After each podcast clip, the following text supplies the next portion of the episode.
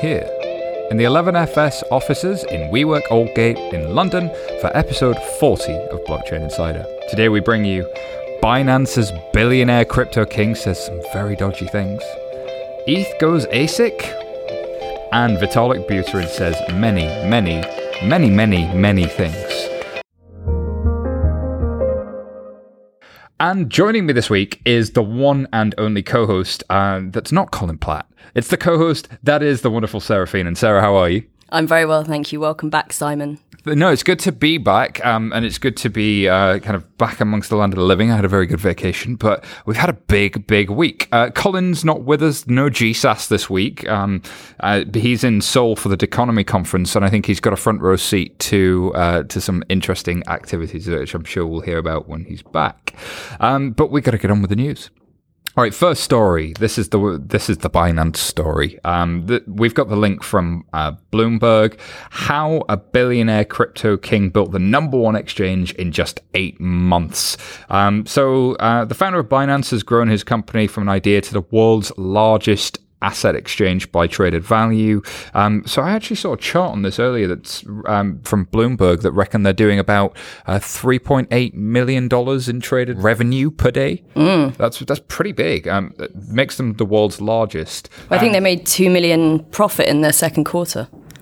They've only been around 8 or 9 months. They are growing rapidly. And of course, they're a crypto-to-crypto only exchange. So you can't take your dollars, your yen, your yuan, and exchange it for crypto at Binance. You have to have crypto to go to crypto, a bit like Bittrex and several others. Is it Bittrex? Yeah, I think so. Anyway, Zhao has come out with some pretty interesting statements in this Bloomberg article.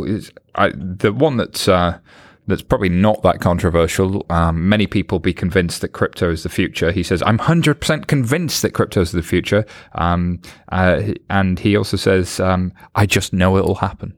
Which seems a bit of a strange thing to say, really, given that he's, you know, as we've just discussed, quite heavily involved in facilitating it happen. Yeah, you kind of want a trading venue to be somewhat impartial, and you want, there's this religion piece that Colin keeps talking about. Like, crypto is a religion to a certain degree. Like, if you believe it enough, it kind of becomes true. It's worrying, isn't it? But there's some points here from David Shin, who's the president of Singapore-based Asia FinTech Society, saying that Binance lacks regulation and transparency. And I like this one. It's like a van stopped in the front of an office building selling coffee, whilst legit coffee shop on the street suffer.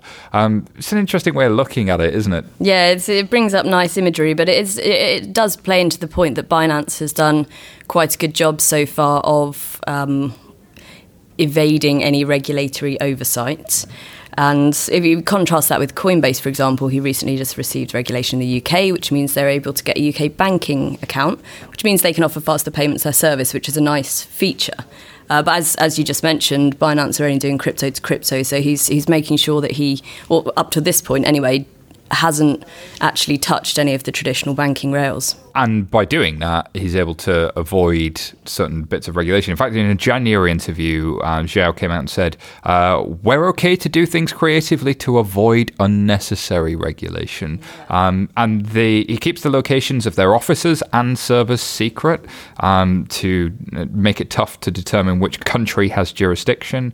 He instructs employees to keep quiet about their affiliation with the exchange on social media, and he never stays in one place for too long. No, but although the Prime Minister of Malta has just welcomed them to Malta, which is interesting. So I think that will mean that he will actually, or Binance will actually integrate some fiat to crypto facilities. Yeah, well, we see that, because I wonder if we start to see this bifurcation. On one hand, you've got the places where you can go and take your fiat and get crypto, the more regulated, more friendly, regulatory-friendly exchanges, your Coinbases, maybe your Krakens, many others are available. God, I always feel like I'm letting somebody down when you speak on a podcast if you don't mention them specifically. But then there's this kind of, well, we're going to be more decentralized, we're going to get around the regulations, and it kind of comes to the initial point of crypto for many of its true believers was, hey, we're stateless, we're a global society, we don't need your damn government. Yeah, indeed. And we've spoken about the decentralized exchange that they're planning to launch on the show before. So that's kind of another step in the direction away from this, as he calls it, unnecessary regulation. But It's just optically wrong for me. It's kind of, whilst regulation is definitely burdensome, like if you have to comply with every country that Binance operates in, that would be an extremely hard thing to do and operate a profitable business doing. So I think there is a point to say operating a crypto business is extremely difficult, because trying to fit crypto businesses into existing regulatory buckets just ends up if you think about it, I think I said this on the show before, but if you were to operate a crypto exchange in New York, you have to be regulated from a securities perspective, you have to be regulated from a payments perspective, you have to be regulated with a New York bit license, and then that's just for New York. Then there's countless other states. Other states are available. And that's just in the US. Like, so it's a difficult place to be. It is. Alrighty, next story. This one comes from TechCrunch, who, interestingly, the mainstream tech press, even though the price is down, still covering this space. That's an interesting signal, just as an aside. All right, so Ethereum, the cryptocurrency, has had its price fall after rumors of a powerful mining chip surface. So, as you know, miners are the people that mine the cryptocurrency, and they kind of play the role as payments processors in the market. The rumors of this new ASIC mining rig from a company called Bitmain have driven down the prices, and an ASIC being, of course, a very dedicated type of circuit or microchip designed for a specific application. So application-specific integrated circuit is my acronym of the day, ASIC. When crypto started, the idea was every man and their dog, everyone and their cat, every human and their animal could participate in running the network, as well as the network being fully decentralized. This gets us away from the risk of having big centralized bodies like central banks and governments and banks themselves, who are evil and clearly must be destroyed, because everybody, it would be democratized. Hasn't really worked, because the economics of reality have kind of centralized things. And that meant that, Ethereum and certain price dynamics were driven by how much could you centralize, how fast could you mine the ether in this case, by how fast was your chip. Yeah, somebody coming along with a new ASIC changes the game. Yeah, and that's somebody who's Bitmain, who's a Chinese company that mine Bitcoin, but they also run Antpool, which is one of the largest Bitcoin mining pools. And I think, and Ethereum started, they wanted to make sure that they incentivize the network to stay away from that kind of centralization. And so the emergence of the ASIC chips they're not particularly happy about it. And actually, one of the Ethereum developers, Piper Merriam, has opened an Ethereum improvement protocol, number 958, if you want to check it out. So he wants to fight this. He's very upfront about not necessarily knowing how to solve it, so welcomes suggestions from the community, and also welcomes a simple thumbs up or thumbs down to respond to whether or not they should hard fork away from ASIC being the sort of mining hardware of choice. Yeah, well, so I remember when the Ethereum community, long before Frontier was released, were having some of their early meetups in London, and there was talk about, do we use CPU mining? The route Monero and others have gone. What do you do to democratize mining? What do you do to make sure you don't have these banks or you don't have this centralization risk? And they came up with a rather unique kind of solution that is all theirs, and a lot of it was about not having a cap on the amount of ETH and several other bits and pieces as well. And that meant that people were able to use, as they were in the early days of Bitcoin, their graphics processing units or their video gaming chips in their laptops and computers, which was fine because Ethereum was one of the most profitable coins for GPU mining. It was a way to make money for you and I, and that seems to be coming to an end, which in a way is quite sad. Yeah, that is quite sad, but I think that the Vitalik and the community have actually spent a lot of time and brainpower thinking about the ways to incentivize the community to make sure that this really is a platform that is almost democratically created and maintained and improved upon, and I think that's only a good thing. It's interesting to watch this experiment play out in real time as the trade-offs between sort of efficiency and democracy constantly play out, with a lot of money riding on the line and the price moving every single day. All right, speaking of Ethereum, Vitalik went on an absolute Twitter rampage. So it's time for our Tweet of the Week. Tweet, tweet, tweet, tweet. It's the Tweet of the Week. Tweet of the Week. So this this rampage starts with a tweet from the 3rd of April around 12:24, I think, a.m. UK time. And he says, I'm going to live tweet comments on the Bitcoin controversy over principle section of the Deconomy Conference for fun. And during this, he joked about the fixed supply of Ethereum tokens. And then he actually talked himself into seriously considering the idea, which is interesting to watch his like kind of... flow of thoughts and stream of consciousness right there. He says, if the community wants a fixed supply and people believe that the Ethereum improvement plan, EIP 960, is a good way to achieve that, then it should adopt the proposal. If the community does not, then it should not. This is true regardless of whether or not my original intent was in jest. Because I think the original intent was an April Fool's joke. He opened up EIP 960. So April Fools, we're going to fix the supply. Oh, wait, people actually want this. Which is kind of like no surprise, right? I mean, people want to, with a lack of inflationary currency, in theory, you push the price up, people who hold that currency will want the price to go up. So it was kind of logical that that would happen, which when you put economics and governance together, it's always this interesting tension because what's in my economic interest might not be in the governance interest or the system's interest. Yeah, true. And there's a lot of discussions. I don't know if anyone's been following the ETH research, ETHRESEAR.ch.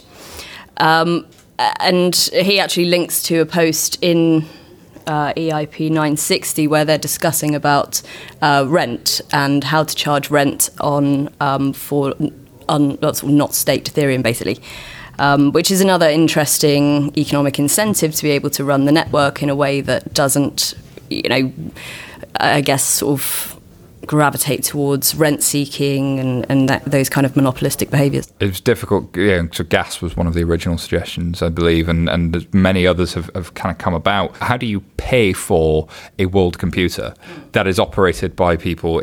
I don't think that question has been solved by Vitalik's own admission.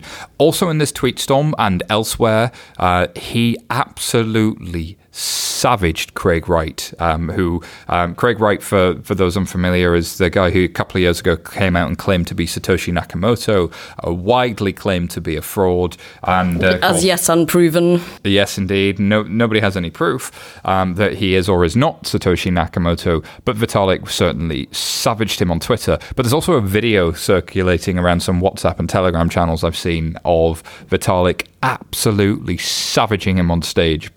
So I just, God bless you. That's fun to watch. So do check out that. If you're on your commute or you're on your phone, look for Vitalik at Deconomy and check out that tweet storm.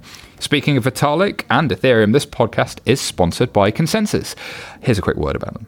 Blockchain Insider is brought to you this week by ConsenSys and Collins in the other side of the world. I've met many members of the diverse ConsenSys team and can tell you they truly have some blockchain experts, entrepreneurs, computer scientists, designers, engineers, and not Colin. ConsenSys has 700 people across 6 continents. I really want to see some penguins, some ConsenSys penguins. I think that's missing. To enable the decentralized future built on Ethereum. And of course, Sarah, we're talking about how difficult that's going to be. So they've got some big challenges in front of them, but exciting if you're interested in that sort of thing. It's one of the more advanced development platforms. The decentralized applications they're building are focused on world-changing ideas like creating a system for self-sovereign identity, supply chain asset tracking, and developing a more efficient electricity provider and much more. So listeners, why continue to build the systems of today when you can build the future on blockchain? ConsenSys is actively hiring talented individuals across all roles and geographies to help build the decentralized web. Learn more about ConsenSys projects and open jobs at consensus.net/blockchain insider. That's consenssys.net/blockchain insider. All right, let's get back into this, Sarah. Next story, probably I don't know, there's so many good stories this week. This is one of my favorites ever. Comes from CoinDesk. The SEC halts the Mayweather-endorsed ICO and charges the founders with fraud. There's so much going on here. Big time. It's massive. It's got everything going on, hasn't it? It's such drama. Yeah. So the Securities and Exchange Commission, also known as the scary regulator, has halted an initial coin offering and charged its founders with orchestrating a fraudulent initial coin offering, and they said on Monday night. The agency said it charged Saurabh Sharma and Robert Farrakas, the co-founders of Centra Tech, with fraud after they raised $32 million by selling unregistered securities. While the startup claimed the funds would go towards developing financial products backed by Visa and MasterCard, the SEC said Centra had no relationship with either payment card network. The agency further stated that Sharma and Farrakas created false marketing material, including fictional executives. Oh dear! So, yeah, that's got a lot going on there, hasn't it? And, oh dear, yeah. It's a polite way of putting it, I think. But I mean, the SEC did warn the community about this unregistered security issuance back in their July report, and it called out the now disbanded DAO, saying that it would consider that to be an unregistered security. Which, if you're going to do something that looks like the guidance they gave, and you're not going to register, you're asking for trouble. I think this is a really interesting time that there's also an allegation that the founders paid celebrities to promote the ICO, and they include boxing champion Floyd Mayweather, who endorsed Centra in September 2017, though his Instagram post has since been removed. Oh, indeed, yes. I'm not sure whether that's necessarily important or not. Floyd Money Mayweather with like Centra coins, like... Just kind of floating those around. For any artist out there, you can make that meme happen. But what strikes me about this is another one where it's a subpoena that's very quickly turned into a charge. The SEC went on a blitz of subpoenas. It's now becoming a charge, and it's interesting to see that try and convert. Yeah, it does raise some questions about where or what kind of, I guess, what kind of projects will be caught up in this? I mean, this one, frankly, is an obvious scam. It's not going after the low-hanging scam. I don't know. Right? Yeah. They obviously have created false marketing materials and issued an unregistered security. All of that is true. They made every mistake in the book. They did, yeah. But what about? I mean, how far do they cast their net? We're discussing the statute of limitations and you know how long all of these projects have to keep looking over their shoulder. But if you're issuing an unregistered security, you have been warned. Indeed, the SEC be coming for you. But what I love is Colin, old G-Sass himself, who's not in a field but is at the Deconomy Conference, has managed to get his hands on some Centra swag. So Centra were going to be a sponsor, I believe, of the Deconomy Conference, and they're no longer there. They've kind of all disappeared. So I think Colin got himself a piece in time and a moment of history. Shout out to GSAS, whatever time zone you're in and wherever you are. All right, next story comes from fortune.com. The title of this one says, Bitcoin is still overvalued. So researchers at Zurich, a STEM university. So I'm guessing that's not Ether Zurich, but actually a university. They claim Bitcoin's value is based on the network of people who use it, and they suspect that the currency is overvalued, drawing on a modified version of a model that assigns networks a value proportional to the square of the number of active users, an equation that can capture how speculative bubbles evolve and grow. Researchers at the Swiss university were able to observe how the cryptocurrency's value rises with participation. I mean, no great surprise here. If people be buying Bitcoin and trading Bitcoin, the price is probably going to go up. If people be ignoring it, the price is probably going to go down. I mean, have they just done a big study to figure that out? Yeah, I think it's a little bit more nuanced than that, but I think that is the headline. Yes, they're talking about Metcalfe's law, which originated while studying telecommunication networks, and the greater the number of participants, the greater utility of the network. Its network effects. There's no big reveal there. But they also said they can better track and spot future crashes, which is very useful for those hodlers out there, or those that are actually trading it, in fact. But you've got to wonder whether if they warn about a crash, then it's a self-fulfilling prophecy. Yeah. Well, people warn about crashes when the price is moving down, and people get all excited about is it a speculative bubble or is it going to go to the moon when the price is going up? I mean, it's just a classic bubble behavior. Although I do like this very direct statement from the article from Fortune that says their analysis indicates current support levels for Bitcoin in the market of a range of $22 to $44 billion. That's at least 4 times less than the current level, and that was published on the 29th of March 2018. So yeah, it's currently around 125 billion market cap, I think. Yeah, so interesting to watch this one for sure. Speaking of Bitcoin, investopedia.com have a story where Reddit have stopped accepting Bitcoin. They're going the opposite route to Telegram, it seems. It does seem that way, yes. But I think these two stories are actually linked, because the reason Reddit stopped accepting Bitcoin is not for any ideological purposes, but just the fact that nobody was actually using it. Yeah. Well, and this is part of the reason why a lot of retailers who did start to accept it have actually backed away from it. Retailer acceptance of Bitcoin is atrociously bad, and the ones that did have it have pulled back from it because nobody used it. Like, what's the point in accepting Bitcoin on your website if nobody uses it? Yeah, indeed. And I think that therefore says that there's a nail in the coffin as Bitcoin as a kind of means of payment. Yeah, as a medium of exchange, sure. It's kind of lost a little bit of its shine as its store of value to some people over the past, beginning part of this year for sure. It's storing some sort of value, but will it keep going? So many of you will remember McAfee Antivirus, John McAfee, who has a storied history and a very good Netflix documentary into his whole life. I believe started out as kind of the... Well, it is most well known for the antivirus work, then became a yoga teacher in a hippie commune, then went on to, I think, live in a desert island somewhere. And after having lived in a desert island where there are all kinds of allegations about working with local drug lords and crime gangs, he then comes back to the USA to run for election, and during this time becomes a part of all kinds of political and crypto movements. So he's, according to CNET, he's apparently at the moment he's charging $105,000 for tweets promoting ICOs. So using his lucrative Twitter account, the self-proclaimed crypto visionary tweeted to his 811,000 followers a link to the McAfee Crypto Team website on how the promotional tweets work. And I think he's been doing this for about 6 months, but I think CNET just got around to covering it. But we never actually covered this story in depth, and God bless him. Yeah. Does this constitute investment advice? That's an interesting question. What kind of due diligence is he going through, if any at all? Is it pay to play, or does he go through and even look at the team, make sure that they're real people?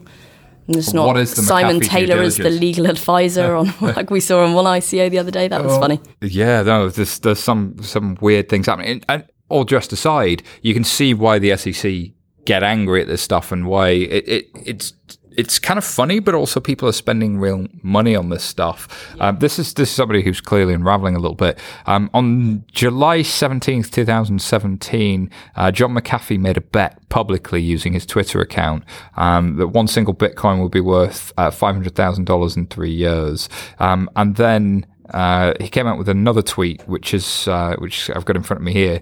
When I predicted Bitcoin at $500,000 by the end of 2020, it used a model that predicted $5,000 at the end of 2017. Bitcoin's accelerated much faster. I now predict Bitcoin, BIR coin, at 1 million by the end of 2020. I will eat my dick if wrong. Wow, I have to say I wasn't expecting that. But then who knows what to expect from McAfee? Well, there's this wonderful website, bircoin.top, which actually tracks how likely he is to lose this bet or win.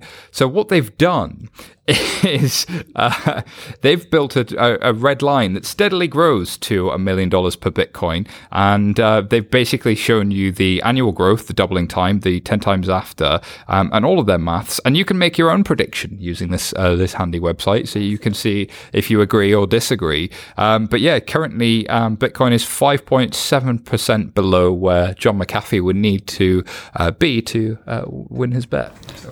That's not actually that far below. We've seen price moves of more than that in any one day. Well, to his credit, he was at one point, I think in December, 314% ahead on his bet. So some volatility there for sure in his bet. I think he's a brave man to offer that. But what I want to know is, how does he make good on this bet? Do we know of anyone that took the other side of the bet? Ooh, that's the SEC, true. Maybe? Oh, now that I would love to see again. There's memes that need to happen here. All right, for our finally story this week on something far more serious and far more credible.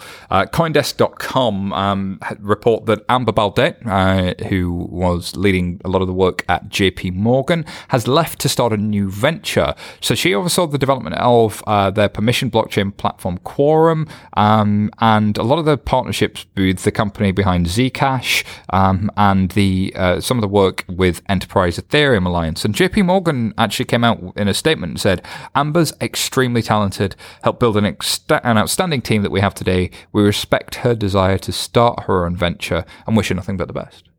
Well, that's a very nice response. I mean, there's been lots of speculation about what would happen with Quorum and JP Morgan's involvement with it for a while.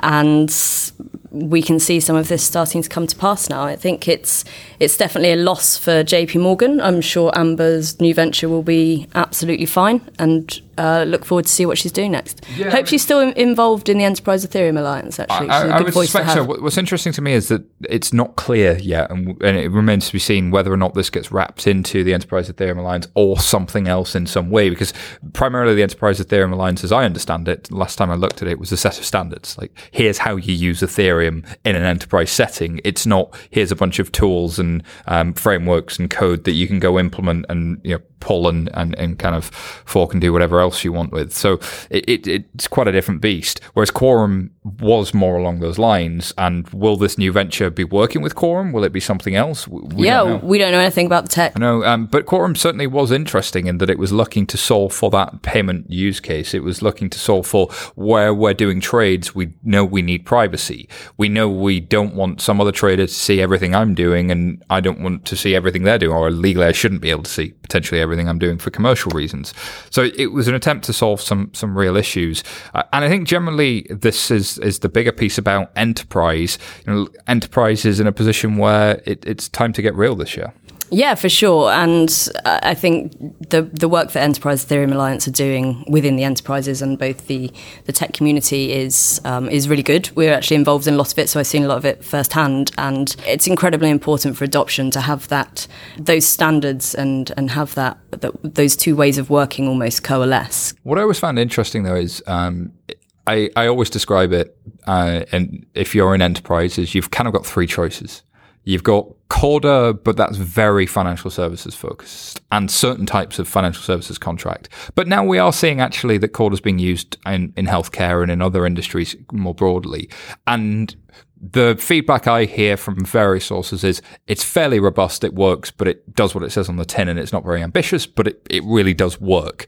Then you've got Hyperledger, which is much more ambitious, much more community-based, and actually is made up of 7-8 different code bases within it, much more of a community, much more in the open source, but much harder to really get working in a live environment, because actually it's not been done with the same focus as a quarter, perhaps, or maybe there's more people with more agendas or more challenges there, but shows promise. And then Enterprise Ethereum Alliance, bit of a question mark, because Ethereum, the project, in the open source and permissionless world is very well known. But in enterprise, there are so many different versions of it, it's hard to know where to go. Yeah, for sure. And that is literally what the EEA's job is to do. I think you're right in sort of separating out those stacks. I think Corda was designed with financial services in mind. Fabric, for example, was designed with enterprise in mind. Ethereum was not. As we've discussed a number of times, it's a new way of building a technological and economically incentivized community. And so that's quite different to what enterprises are used to doing. In terms of sort of silos, and it's all very process-driven, whereas now it's protocol-driven. So it's definitely a sort of far cry from what enterprises do at the moment, and that's why the EEA exists, really, is to bridge that gap in between the two. And there'll be some announcements, I'm sure, later on in the year, which we can't talk about, but it's doing a good job. Lots to do there, and it's exciting times. And just before we hear from our interview this week, I want to say a quick word about one of our other sponsors. Today's episode of Blockchain Insider is brought to you by Corda. And Colin G. Platt is not here for me to insult him about being near a field, but he does have some very nice Deconomy swag, and he'll be glad to know that Corda is an open source blockchain platform that allows businesses to transact directly in strict privacy. As we said on the show, Sarah, privacy is really important to enterprises. Using smart contracts, Corda enables complex transactions using real assets, and by real assets, I guess they mean assets that are traded today, and legally binding agreements without the need of a trusted intermediary. Corda is the result of an effort led by R3 and over 160 of the world's largest banks and tech partners, ready to build on today, and the financial community is deploying Corda to manage their agreements and move assets globally. You can transform your business ecosystem with a platform selected by some of the world's largest institutions to build their future on. Go to corda.net to learn more. All right, some interesting stories we didn't have time to cover this week. One from CNN. Japan's online broker Monex considering to buy cryptocurrency exchange Coincheck. Japan, just... Bitcoin and crypto is way more legitimate there because they have a virtual currencies law, I believe. Actually, interestingly, they also asked Binance to stop operating in Japan because it was not registered, whereas Monex presumably is. Yeah, interesting place in that it appears to be Japan is the place where you can operate a legitimate business and do well. One to watch for sure. One from CCN. Australian cryptocurrency exchanges are under regulation starting from today. I think they're just applying some AML rules to them. So a bit like we saw with South Korea several months ago. And a link to the NVIDIA CEO saying cryptocurrency is here to stay. Although I do suspect that's in his interest given the amount of GPUs that have been selling in the past 12 months or so. All right. Next up, we have our interview. And it's an interview we recorded some months ago, but one I really enjoyed with a chap called Pavel Bains, who's the CEO of Bluzelle Networks. Over to the interview. We are here with Pavel Bains from Bluzelle. Pavel, how are you, sir? I am doing excellent. Thank you for being on Blockchain Insider. You're from Bluzelle. I guess we'll get into a little bit more about Bluzelle in a moment and who that organization is and what it does. But can you tell me first a little bit more about yourself? How did you discover the subject of blockchain? How did you discover this whole area? Yeah, it was interesting. It was just over 3 years ago. I was I was in digital media. That was my background. And I was running a digital media company around a kid's book publishing platform on the iPad. And so during that time, I kind of discovered I kept hearing about Bitcoin. This was around 2014, mid 2014, and said, okay, what is this thing all about? And read the white paper and just got really enamored by the technology and the underlying, product underneath Bitcoin, which as you all know is blockchain. So from there, I just got, it's a rabbit hole. Once you start reading one thing, watching a video, you just go further and deeper and deeper and deeper and till it kind of consumes you. And then, and that's when I just started like, you know what, this is probably the next wave of the internet. So I got to start understanding this thing now and want to be part of that. And that's how I got into it. I love that. This is the next wave of the internet. What was it about you that made you think it was the next wave of the internet? What was it about this subject that made you think, this is definitely more than just a type of tech. There's something here that's truly different. Was it decentralization? What was it that drew you?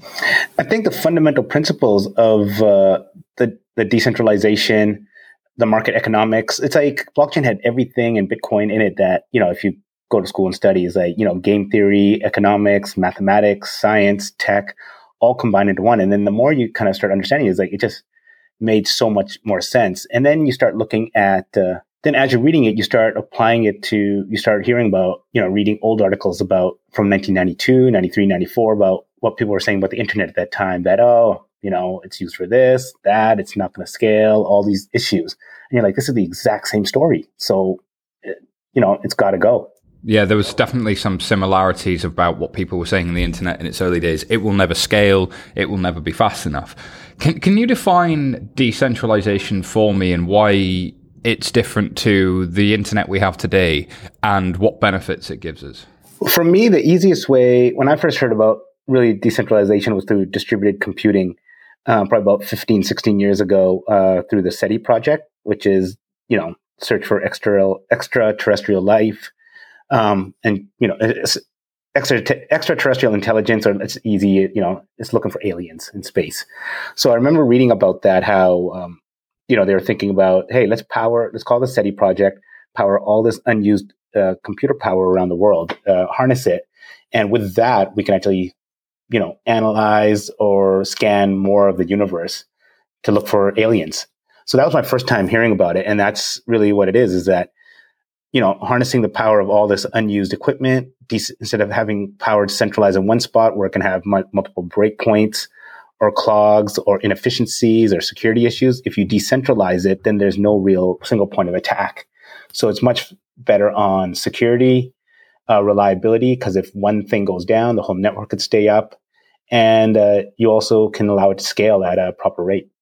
That resilience thing is something people often miss, and scaling at a proper rate. And expand on some of those points for me, because one of the things I hear most often is, surely though there's nothing decentralized gives me that I couldn't do better with a centralized technology. So talk to me about why is it that having this extra resilience is useful, and why might I need it? Well, let's just go with something central, or, you know, if a centralized technology, you've got it on, you know, let's say you're operating with multiple people on if you're just sitting in a silo and you only have to interact with yourself, then yeah, it's probably a centralized thing would work and just back it up somewhere.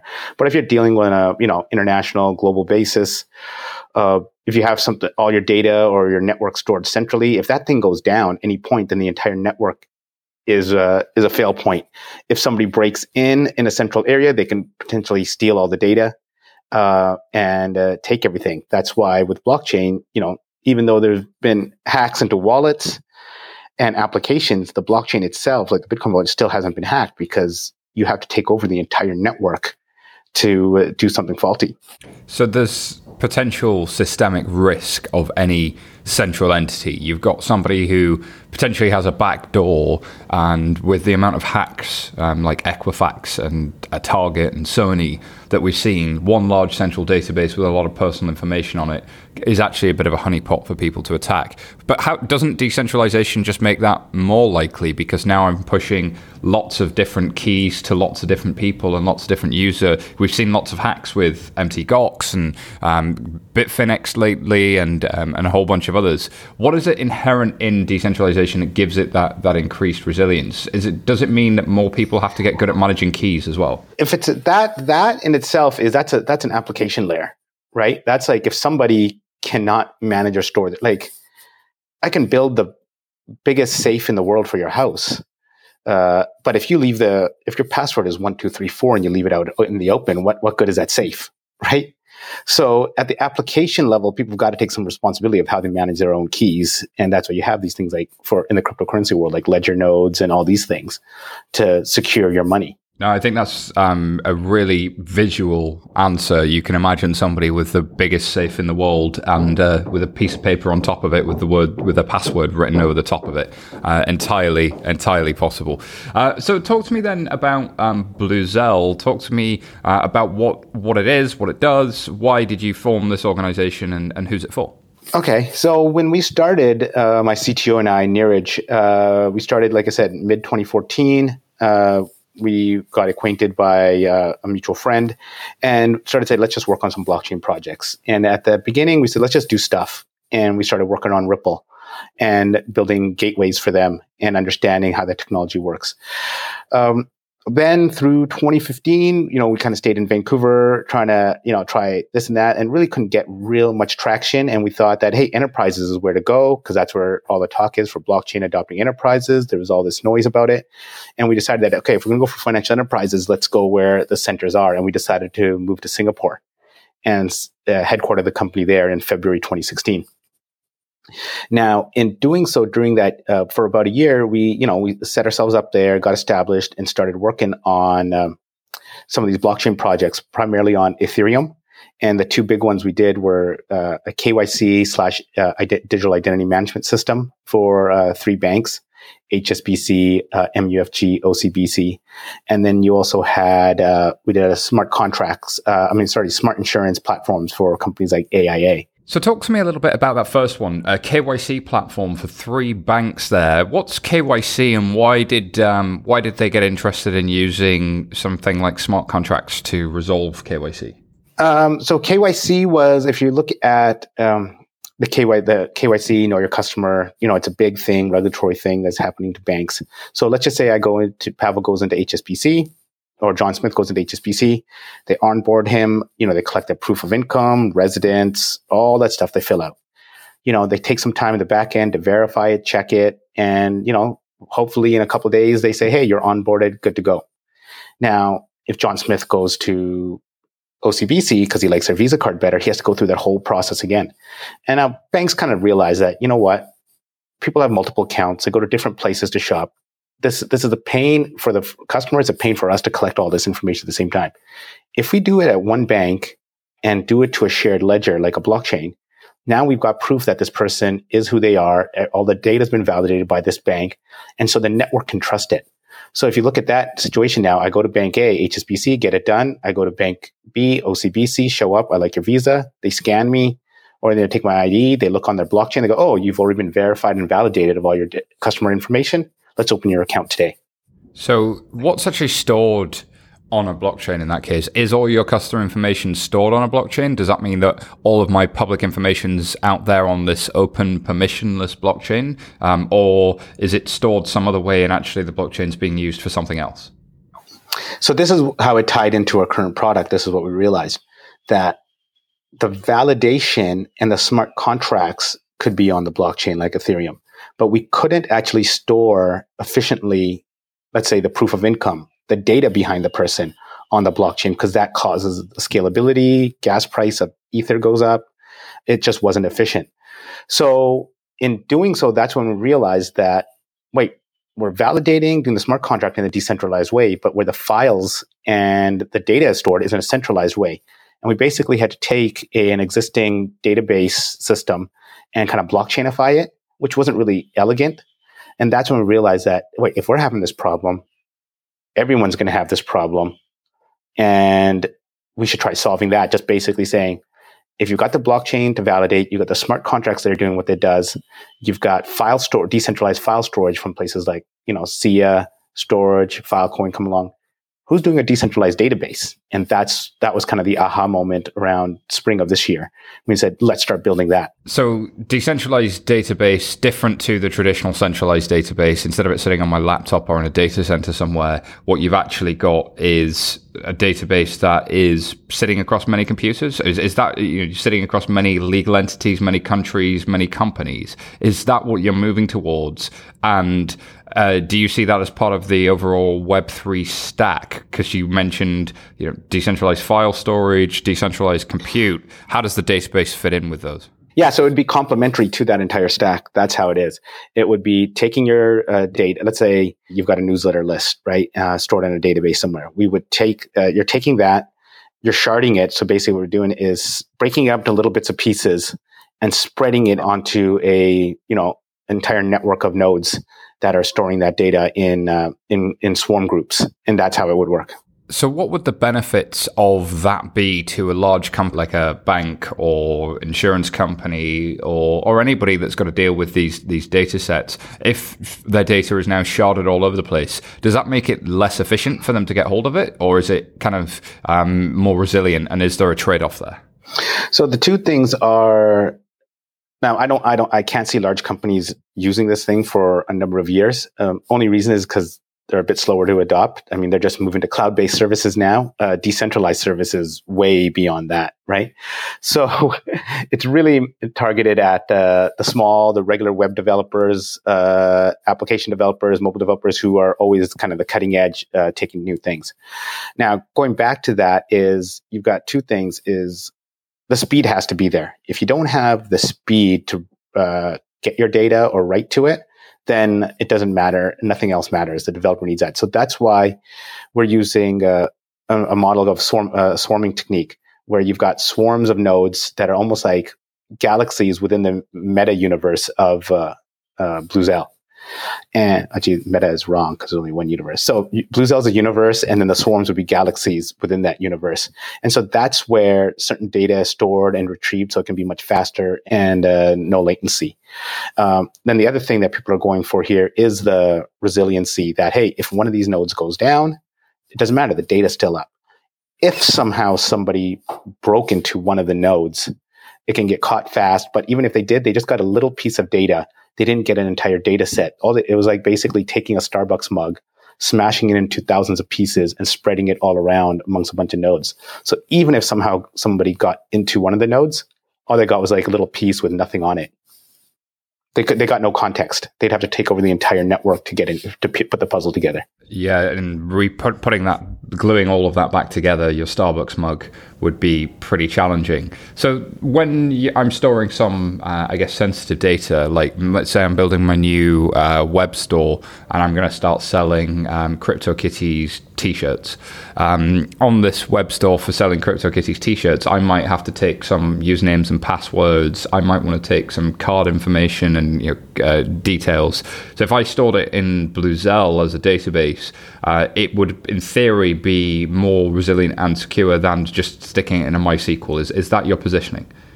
That's our long-term goal, is for if you're a startup company or a mid-sized one, scalability is an issue because all of a sudden, let's say your user base starts growing in a typical AWS type of system, then all of a sudden your costs start increasing, but maybe your revenues aren't there yet. Also, you might have to pay more for enhanced security. What we're doing is by focusing on the SME developers, we can give them something that's an enterprise-grade product that's at their price point. Pretty powerful stuff. So how do you position against the likes of a BigchainDB who really took a database and blockchainified it, which seems like a not dissimilar approach to the one you've taken? I think there's always many ways to skin a cat, especially in a B2B infrastructure world. Like if you look at it, and if you're doing consumer plays, there's always only just one winner, right? There's only one Facebook, there's only one Twitter. I mean, Instagram turned on Instagram stories and they took a whole chunk out of Snapchat. In the B2B world, if you look at database providers, there's, probably like 100 and they're all doing very well on a global basis. So with BigchainDB, from what I know of how they've built it and designed, it works well for enterprises because enterprises want that kind of on-premise solution, a decentralized network for ourselves. They can manage the stack, the technology, all them on their own because it's on-premise. What we're saying in our world is going after a different target market and saying, you don't need to manage a stack. You don't need to do anything. You need to just plug into our protocol. Very cool. Pavel, that's about all we've got time for in today's interview. Before I let you go, where can people find out more about you and Bluzelle? Bluzelle.com. That's BLUZELLE.com. From there, they can see our various channels to, our community groups, reach out in Telegram, Twitter, etc., and then they can join our email list, which comes out almost every week with a week in a review of our latest updates. Pavel, thank you for being on Blockchain Insider. Thank you. All right, thanks, Pavel, and big thank you to my co-host Sarah Feenan. Thank you for stepping in. Not a problem. Thanks for returning and restoring order. Listen back, and I thought you did a better job of hosting than me, and I'm generally feeling like I just want to not be in this chair anymore and hand over the reins to you. So hopefully we'll have you doing that much more in future. But where can people find out more about you? So you can find me on Twitter @Seronimo, or you can find the company I work for, Clearmatics, on Twitter also @Clearmatics, or you can find us at clearmatics.com. Fantastic. All right, I have to thank our amazing production team here at 11FS. Laura Watkins, our producer, Michael Bailey, our editor, and of course, assistant producer, Petrit. All right, as a reminder, 11FS, the company who brings you this podcast, are a challenger agency who help banks, asset managers, FMIs, or anybody with a challenge in blockchain to achieve more. We help you achieve stuff. If you want to understand how to commercialize blockchain projects or just have a speaker for your next event, we hope you'll get in touch. Hit up 11fs.com to find out more. And thank you for listening. If you like what you heard, please subscribe to our podcast. Leave us a review on iTunes. Those reviews help us so much. Spread the word. Tell all your friends and colleagues to listen too. We'll have more Blockchain Insider next week. But for now...